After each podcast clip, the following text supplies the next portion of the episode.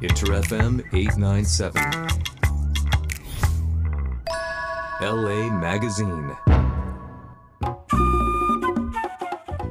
こんばんは旅人ひろしですこんばんは T です。LA マガジン毎週木曜深夜2時からお届けしています LA 在住の音楽プロデューサー曽内光陽さんとリモートでつなぎジャンルレスで LA の今を伝えながらマガジンを編集していく番組ですはい。ということでねはい。またもう嫌ですよはい。なんですか？D の家に帰ってきてですね そうそう快適じゃないですか。いやいや快適なのは間違いないはい。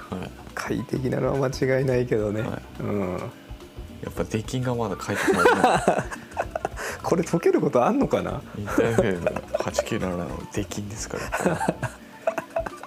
そうかまあでもねあのいろんなこういう機会をねやっぱりこう積み重ねていくとね、はいまたこのカスタムがねそうですね。いいとこ取りにこうなってきてるよね。本当に進化しますね。いろいろあの考えて工夫すれば。うんうんううんん。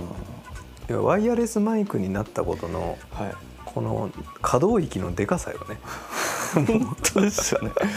うん今ひろしさんふんぞり返って喋ってますからね今。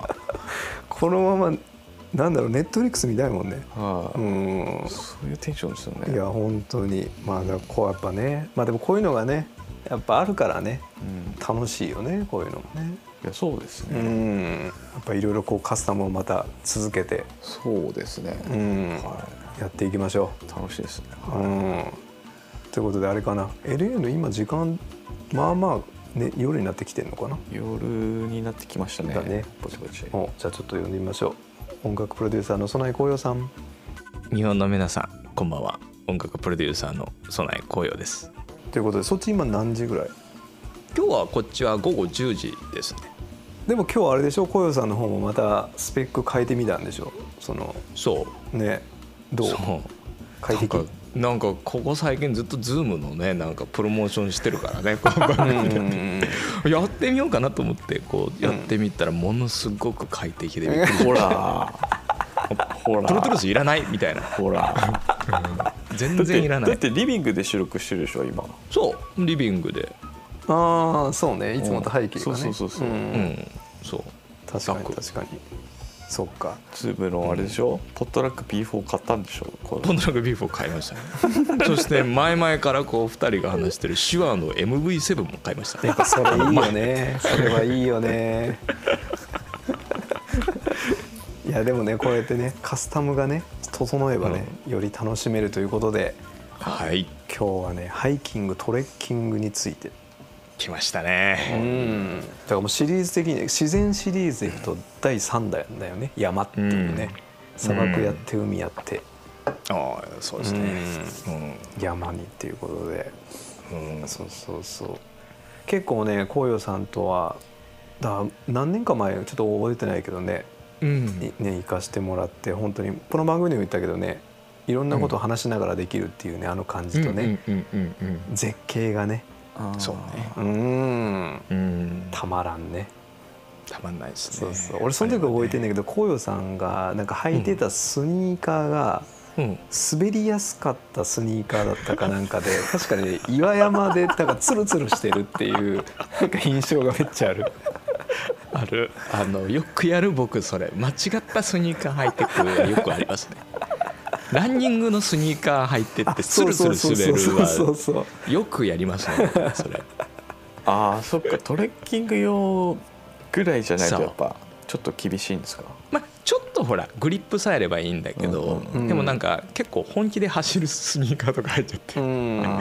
そうすると滑っちゃうからね、うんそうなんかイメージとして結構その、まあ、LA とか海外とかうんうのそのトレッキングハイキングコースって言われるものってこう日本よりこうなんていうかな本当に舗装されてないところが多かったりとか。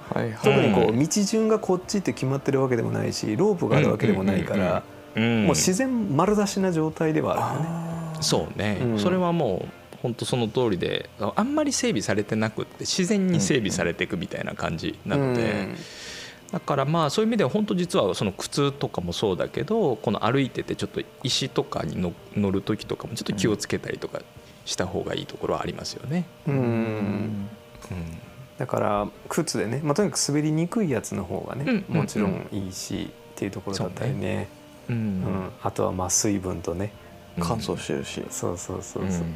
乾燥してるし。なるほど。やっぱ絶景が広がるわけですか LA の。そのトレッキングコースは？うんもう本当にいくつかその、まあ、おすすめスポットみたいなやつがやっぱりあったりはするんですけど、はい。みんなが好きなスポットっていうのが。でもその中でも本当にこうヒロシさんとねこう行った、うん。あのサンタモニカマウンテンの方とかっていうのは、うん。もう本当に高い山からさらに登ってってっていう感じなので,、うん。でそれでずっと歩いてったらもうその高い山からこの太平洋をこうバンってこう見るね。こううん。空と海が広がるみたいな景色なんでそれはうん素敵な景色ですね。その心が開くような景色ですね。そうそう今なんか話したのがバックボーントレイルっていうところになるんやけど、あのバックボーントレイルで俺がもう本当におすすめなのは高さ的に結構あるからうん。なんていうかな雲の中に一瞬入ったりするんよねあのうん。きそんな霧というかまあそのうんノームな状態がかかる。それがまあ下から見ると雲みたいになってるところに自分がいたりするからうん。あの吹きざらしのところのねあの雲が流れていくあの霧が流れていく感じとかってうん。もう宇宙だよね。宇宙ですね、ね。へうん、本当にそう。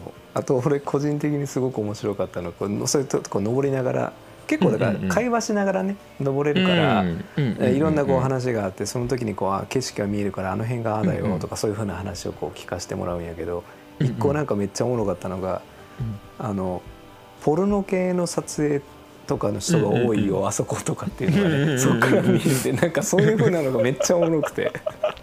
絶対言われないと絶対わかんないからそういうの。っ て多分。観光客的には。そうね。そうそう。だけどなんかそのね。そうその生活感とかがねやっぱりこうたまんない。最近だとね僕あの、この間行ったおすすめの場所が一つあるんですけどうん。あの LA の人気スポットの一つでパサデナっていう街があってうんあのはい。ロサンゼルスのあのちょっとあのあの内陸の方にあるんですけども、うんうんうん。空港から大体1時間半ぐらいかな。でそこのところのエリアにあるあのハイキングのコースであのイートンイートンキャニオンっていうところがあってでそれがまあ大体どれぐらいかな。あの、まあ、1時間ちょっとぐらい歩いてったら最終的にはこうあの滝壺に当たるんですけど。うんそこでねやっぱりこう行く途中までとか全然滝がある空気感も全然ないんだけどうんでこうちょっとゴツゴツした岩とかをこう歩きながらとかうん。あの元川だったところをこう歩きながらとかなんですけどもそこを行って最終的にこう滝を見てあ着いたっていうなんかね そのあ着いたよかったって言ってこうちょっとみんなそこで休憩してうん。で犬とかを連れてきてる人となんかこう会話してじゃうん。あ帰るかって言って帰っていくみたいな、なんかその一連のねこの3時間ぐらいの experience っていうのがすごくこう心が浄化されるような感じがあって滝も見れるしよかったって感じでしたね。滝で言うとあのそのマリブの方にまたまた戻っちゃうけど、うんあっち側の方にあるところで、エスコンディードと呼ばれるところでウォーターフォールがあるんやけどへえそうなんですね。そこはね、あのなんていうの、うんえっとスタート地点から行くと下っていくんだよねコース的おには。ーおー面白い。うん。緩やかにずーっと下っていって、まあ、うん。うん1時間ぐらいかな。するとその滝のとこに行ってでそこから登っていけるっていうところなんやけどおー。そこも結構行きやすさで行くとすごく行きやすいと思う。へー。うん。ただ落石注意っていうところはまあね自然のまんまだからあるんやけどうん。まあでもあのそれに気をつけていけば全然すごく行きやすい。へうん。なんかね急にこうああいうところで水が流れてくるとね小遊さんもさっき言ったけど、ちょっと気持ちいいよね、ー気持ちいいですうんね。自然のシャワーがこうファーッと出てくるとね。自然のシャワうん。いいですね。そうそうそうそう。でああいうところってこう LA ってやっぱりこうみんなが行くからなるほどなって思うのがこう結構そういうふうなところの入り口とされるところって、まあ、車止められたりとかするようなところっていうのはいろんないろんな人がなんかこうサンプリングをしてることが多くてで俺が実際にこうもらったやつとかはあのそのなんていうのスムージうんースムージーのお店がプロモーションで来てて、でこへうー。今からそのトレッキングする人とかにそのドリンクを無料でこう渡してくれる、でそれをまあ飲みながら行けるだったりとか。で、まあ、着いた時に写真とかと一緒に撮るとかっていうことをみんな結構やってるみたいなんやけど。だからやっぱみんながやるからだよね。ああいうプロモーションが成り立つというか。そううねん。うん。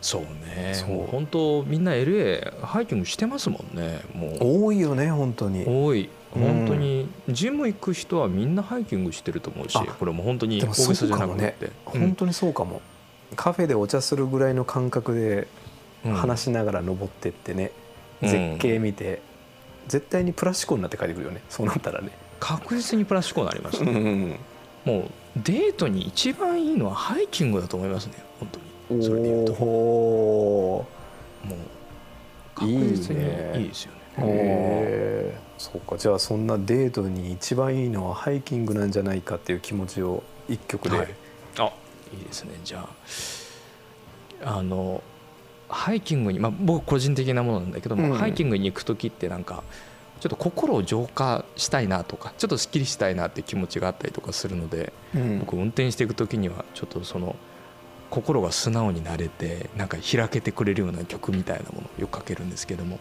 その中で特に好きな曲があるのでそれをお届けさせていただきます。えーホゼ・ゴザレス「Stay Alive」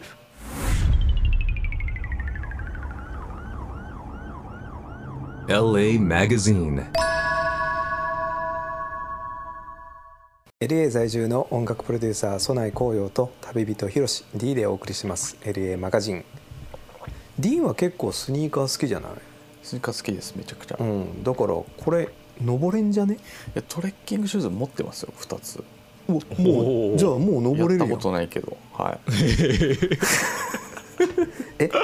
自分の記憶の中でその山登りというかハイキングとかトレッキングっていうキーワードいやハイキングっていうかその富士山登ったことありますけど。おおあの何年前だあれ67年前ぐらいかな。うん。辛かったっすね。あれなんだっけ？一泊二日とかなんだっけ？いやいや一日で登っておりましたえそれでその後そのまま生放送行きました。収録しながら登って、すぐ降りて、うん。うん編集して生放送やりましたその素材を。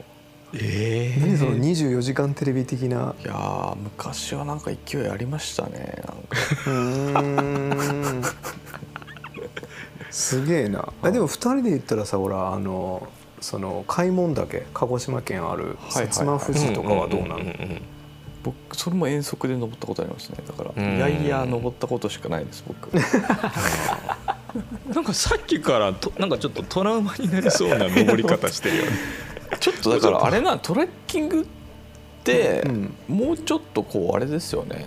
なんかライトな感じがしてたんですけどそんなことないんですか？そのうん。うん。富士山登りはうんトレッキングって言わないですよね。あれ山登りですよね多分。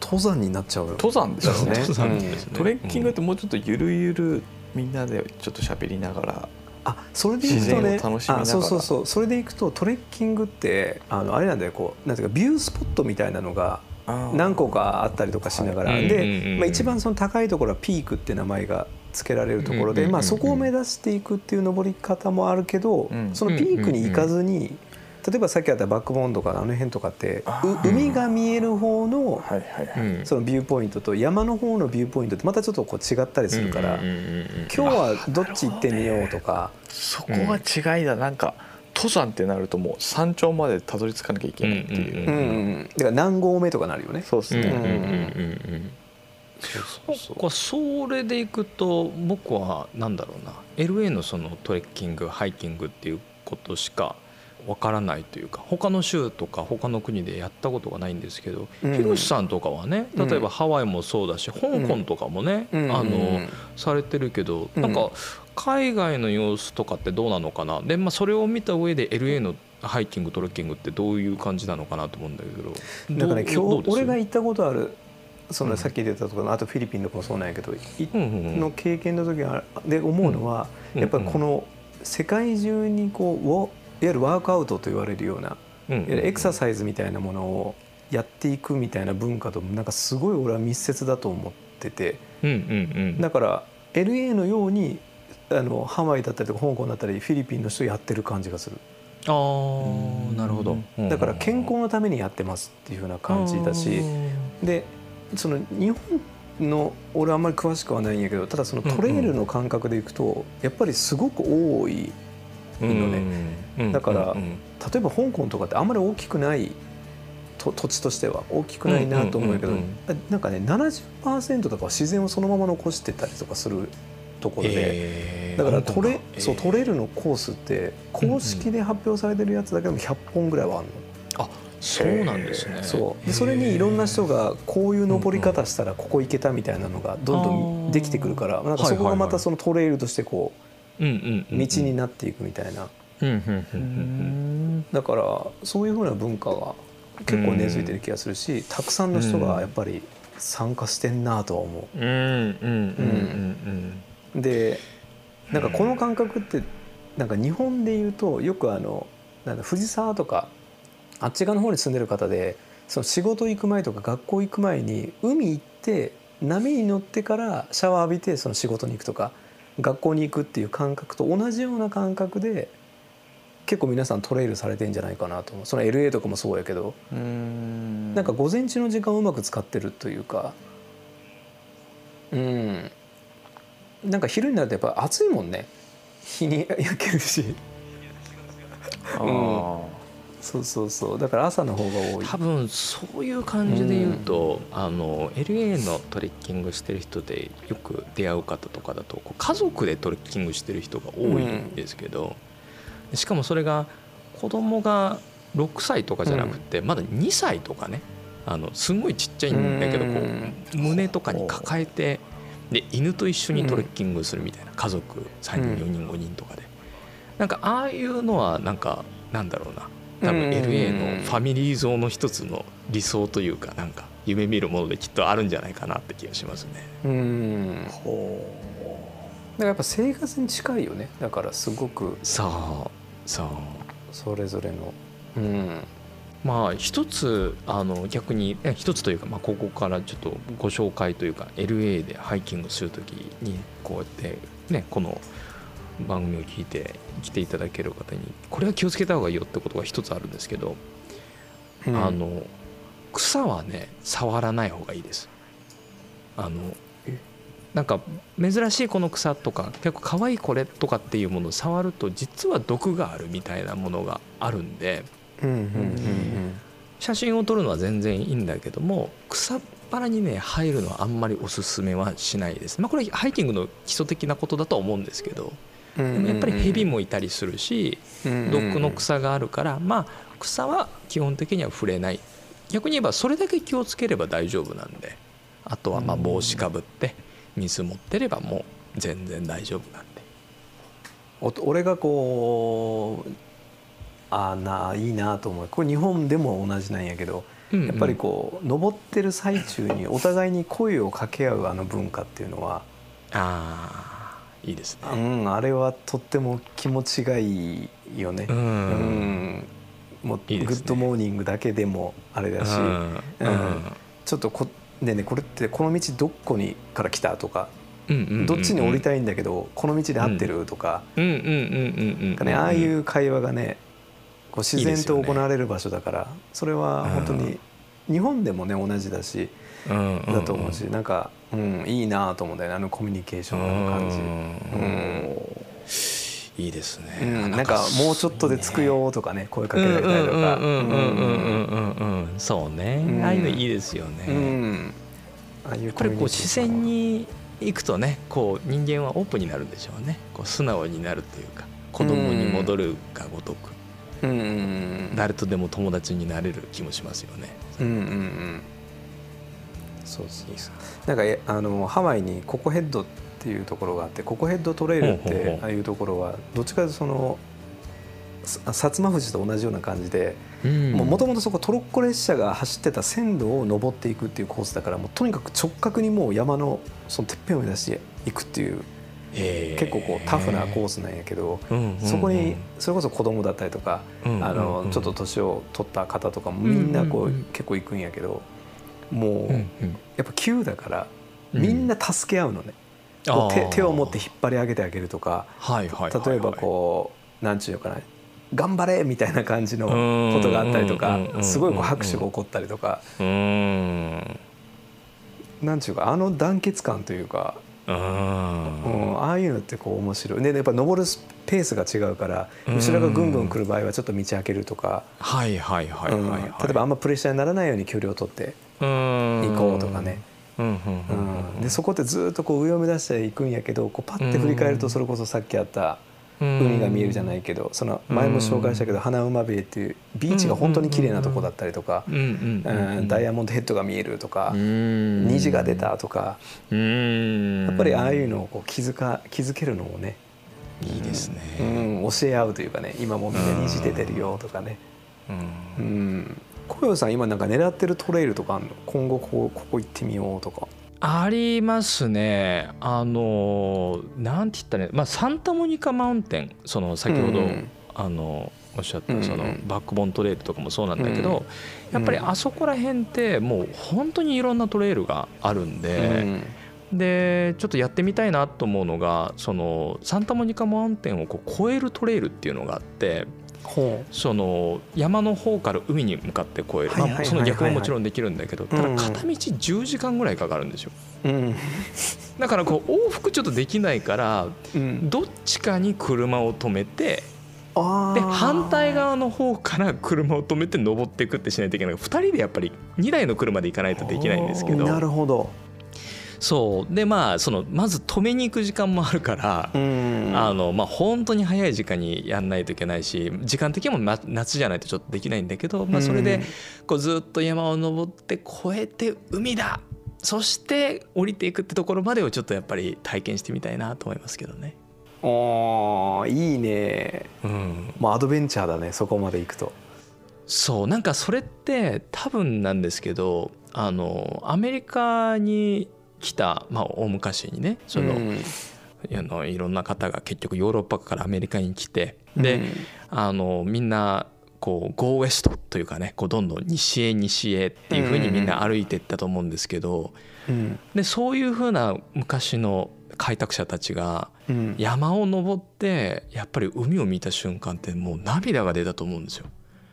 うーん。そうか大陸の果てに来たってことだもんねそうですね、うん。東海岸からもうどこまで歩いていいか分かんない距離をずっと歩いてきてでやっと見た海がこう開いた風景ってすごいんだろうなと思ってなんかその最後だけを削って、うん。ね、体験するものとして10時間ぐらい歩いてやっぱりこう海を見たその感動みたいなものをちょっと歩いて得てみたいなっていうのは僕はやってみたいことの一つですかね。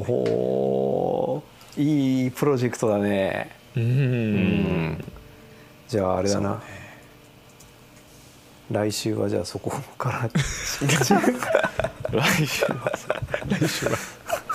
そこからお届けしますみたいな。うん。じゃあそんな決意の一曲を。はい。じゃあえっと僕がこのハイキングを先ほどはこう行く途中の曲だったんですけど今回はハイキングをして、まあ、結構高いところから3000フィートぐらいのところでこう結構聴いてる曲っていうのを共有させていただきたいと思います、えー映画「ソラリス」のサントラックからですクリフ・マルティネス Is that what everybody wants?